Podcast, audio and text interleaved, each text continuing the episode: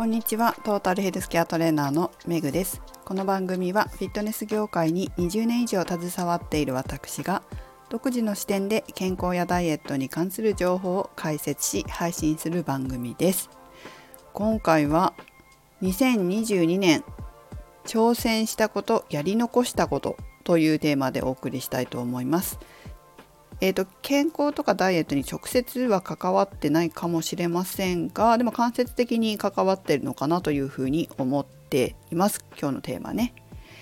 で、えー、にせんにじゅうにねんにやり残したことを考えるときに、なんかじゅうにがつぐらいに考え始める方っていらっしゃると思うんですけど、私個人的にはじゅうにがつにそれ考えたら遅いんじゃないかなと思ってるんですよ。じゅういちがつせめてねぐらいから計画を立てて、でもう実行してじゅうにがつには終わってる。まあね、じゅうにがつに取り組んでもいいかなとは思うんですけど、計画を立てたりする時間も必要かなと思うので、早め早めに前倒しでやっていきたいと思いますっていうのが私のあの何ですかね、思考パターンというか、私本当あんまりこうギリギリにギリギリになってものをやるの好きじゃなくて、前倒しでやるのが好きなんですよ。だって新しいことをたくさんできるじゃないですか。前倒しにやっておけば、あ、ここまで終わったここまで終わったって言ったら、あ、まだ時間あるからこれもできるあれもできるって言って、本当生産性が高くなりますし、やれることが多くなると思うんですよね。でもそのおかげで私も今年はすごいいろんなことが取り組めたなというふうに思ってます。まあ、これから皆様にもお話ししますけど、あとは新しく挑戦したことなんて何もないっていうふうに思う方もいらっしゃるかもしれませんけど、実は小さいことって自分で思ってても探っていくと大きなことにつながることもあるので、あまりこう自分のことを自己卑下せずに、あ、こんなこともできたな、こんなこともちょっと小さいかもしれないけどやったなっていうふうにプラスに考えていただきたいなっていうのが私の意向です。えー、例えばですね、ダイエットしてるけどこう今まで野菜を食べなかった、でも野菜を食べるようになったとか、すごい小さいことのように思うかもしれませんけど、それって健康につながる大きな一歩ですよね。それから朝ごはん食べなかったけど、朝ごはんを食べた方が痩せるって聞いたから食べ始めたとかでも挑戦したことじゃないですか。お子さんがいらっしゃる方だったら、まあ、初めて授業参観に行ったとかでもいいと思うんですよ。こうやっていっこでもにこでも小さなことかもしれないけど、自分ができたこと、挑戦したことにフォーカスしていくと、だんだんと、あ、そういえばあれもやったなこれもやったなっていう風に気づきが増えていくんですよ。逆にできなかったとかやらなかったって言ってシャットアウトしてしまうと、それ以上見つけることができないんですよね。それはとっても私もったいないことだと思うんです。で、できたこととかこう自分を褒めたいこととか何でもいいんですけど、そういうプラスなことに意識をフォーカスしていくと、どんどんそのフォーカスしたことが広がっていくから、どうせだったらマイナスなことにフォーカスするよりもプラスなことにフォーカスしていった方が人生が幸せで豊かになると思うので、ぜひ皆さんも、私も全然昔はできなかったんですよ。昔はできなかったんだけど、脳ってこういう仕組みなんだっていうのを知ると、だったらもったいないなっていうふうに思うじゃないですか。脳の仕組みなんですよ、フォーカスしたことが増えていくっていうことはね。だから、えーと、プラスのことにフォーカスする癖をつけるっていうのも私はいいんじゃないかと思ってますよ。できるようになりますしね。私もできるようになったんで、皆さんもできるようになると思います。すごいネガティブ思考だったんですよ、私も。だけど本当変わるので、人って変われないとか簡単に変われないとかって言うけど、変われるから。簡単に変われないって思うのってただの言い訳じゃないかと思うんですよ、努力したくない。だけど変われるって、変わる努力してみようって思うことも一つじゃないですかね。自分の人生良くしていきたいんだったら。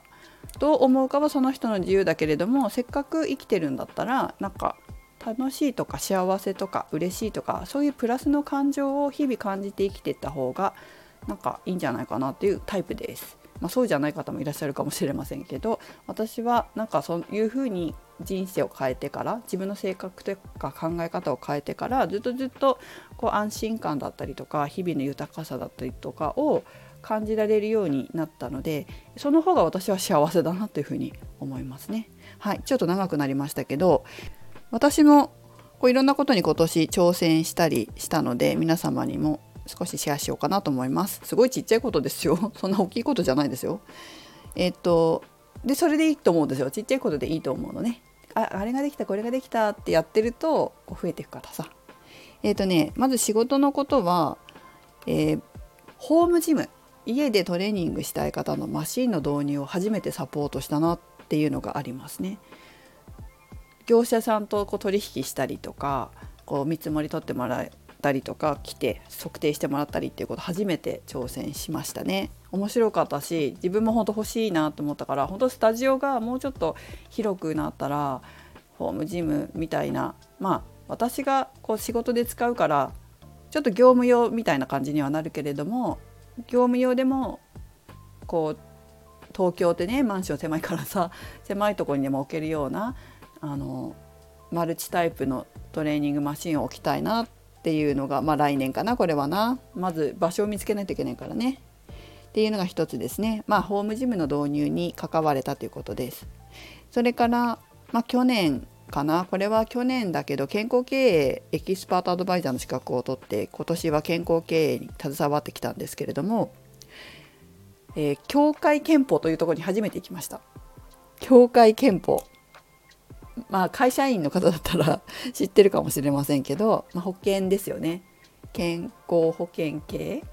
だよね。保険者っていうところかな。東京の協会憲法ににかいぐらい行きましたね。で保健師さんと話をして、同業ですから、あの同業者っていうかね、看護、看護師の資格持ってないと保健師さんになれないから、あのまあ同業ですよねの方とお話しして、まあ同業者ちょっと嬉しいんですよね。も元同業者だけど私の場合は。あとはその関連で協会憲法でやってる、うんとね、健康宣言だっけ、健康企業宣言にこうっていうのを会社で出すんですよ。で銀の認定っていうのを取るんですけど、まあ、それをがひゃくてん取れたっていうのは、私が関わった会社さんでねひゃくてん取れたっていうのはすごい嬉しかったですね。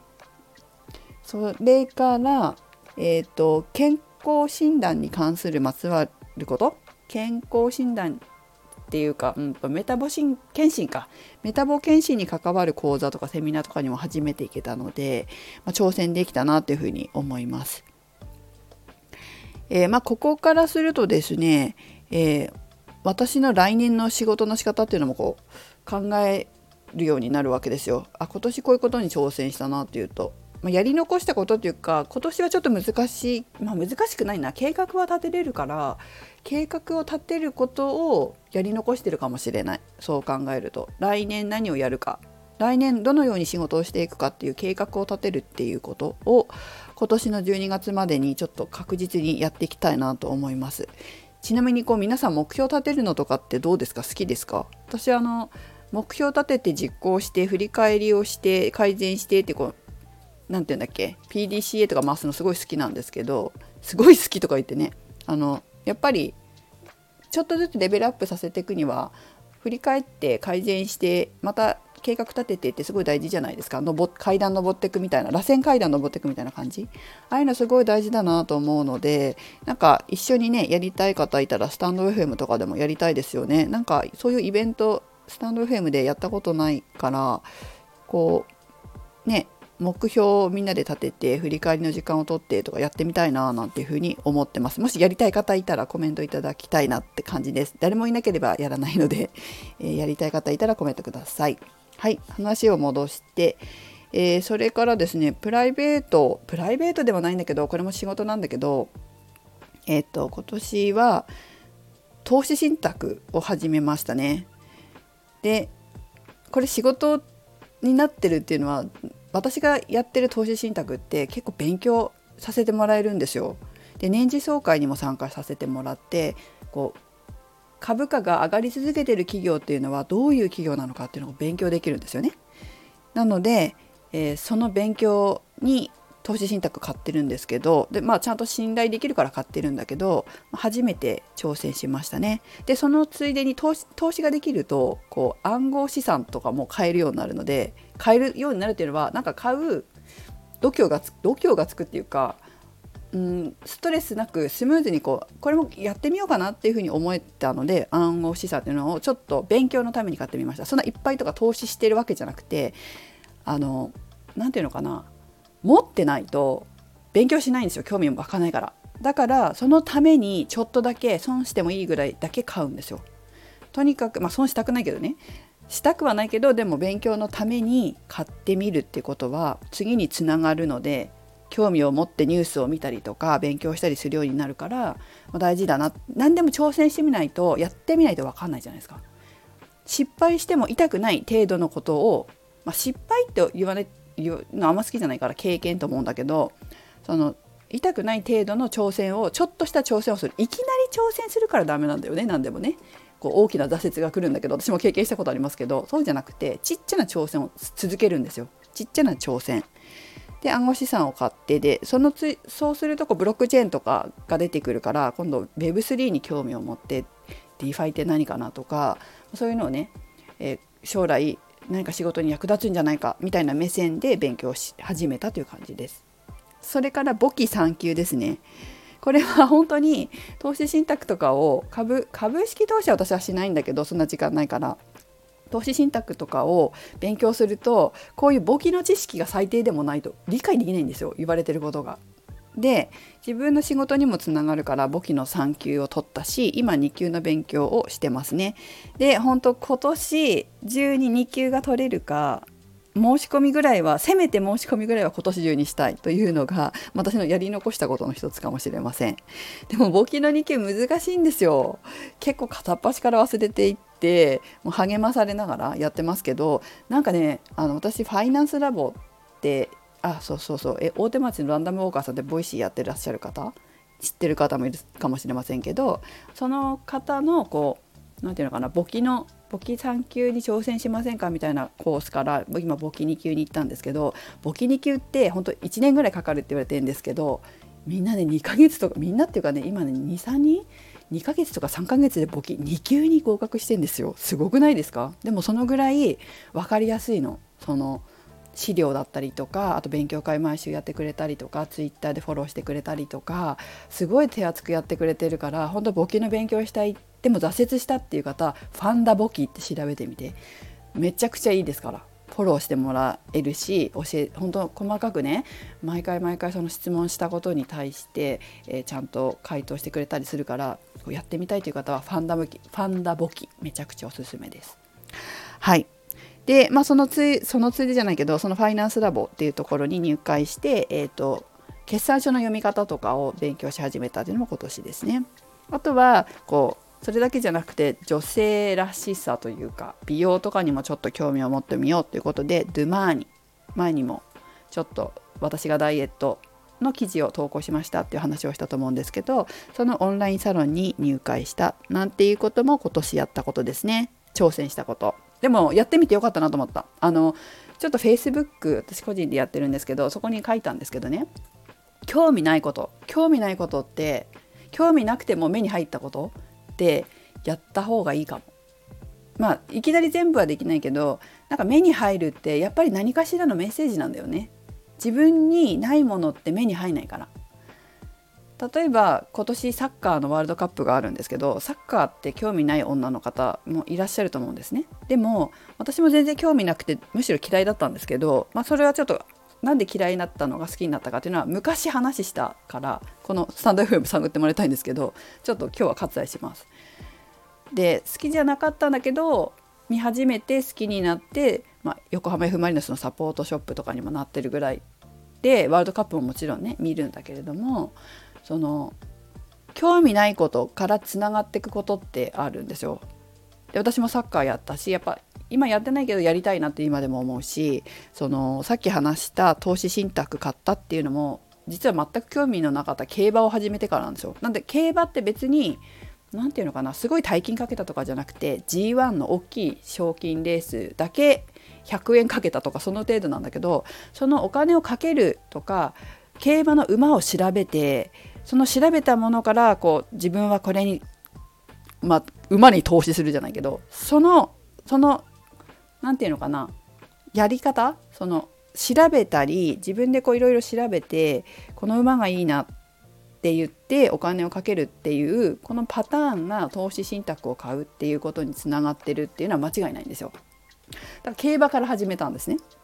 興味がないことでも目に入ったり耳に入ったりすることはもしかしたら自分にとって必要なことかもしれない、何か未来につながることかもしれないと思ってやってみるってすごい大事かなっていうふうに思います。私もバスケを見に行くようになりましたけど、それも全然興味なかったんだけどもお友達に誘ってもらって興味ないけど行ってみるかから始まったらすごい面白くて、またそれもサッカーとはまたなんていうのかな違うんだよね、その仕組みとかが。それが今は関わって自分の仕事だったり人生につながってこないかもしれないけど将来使えるっては思うんですよ。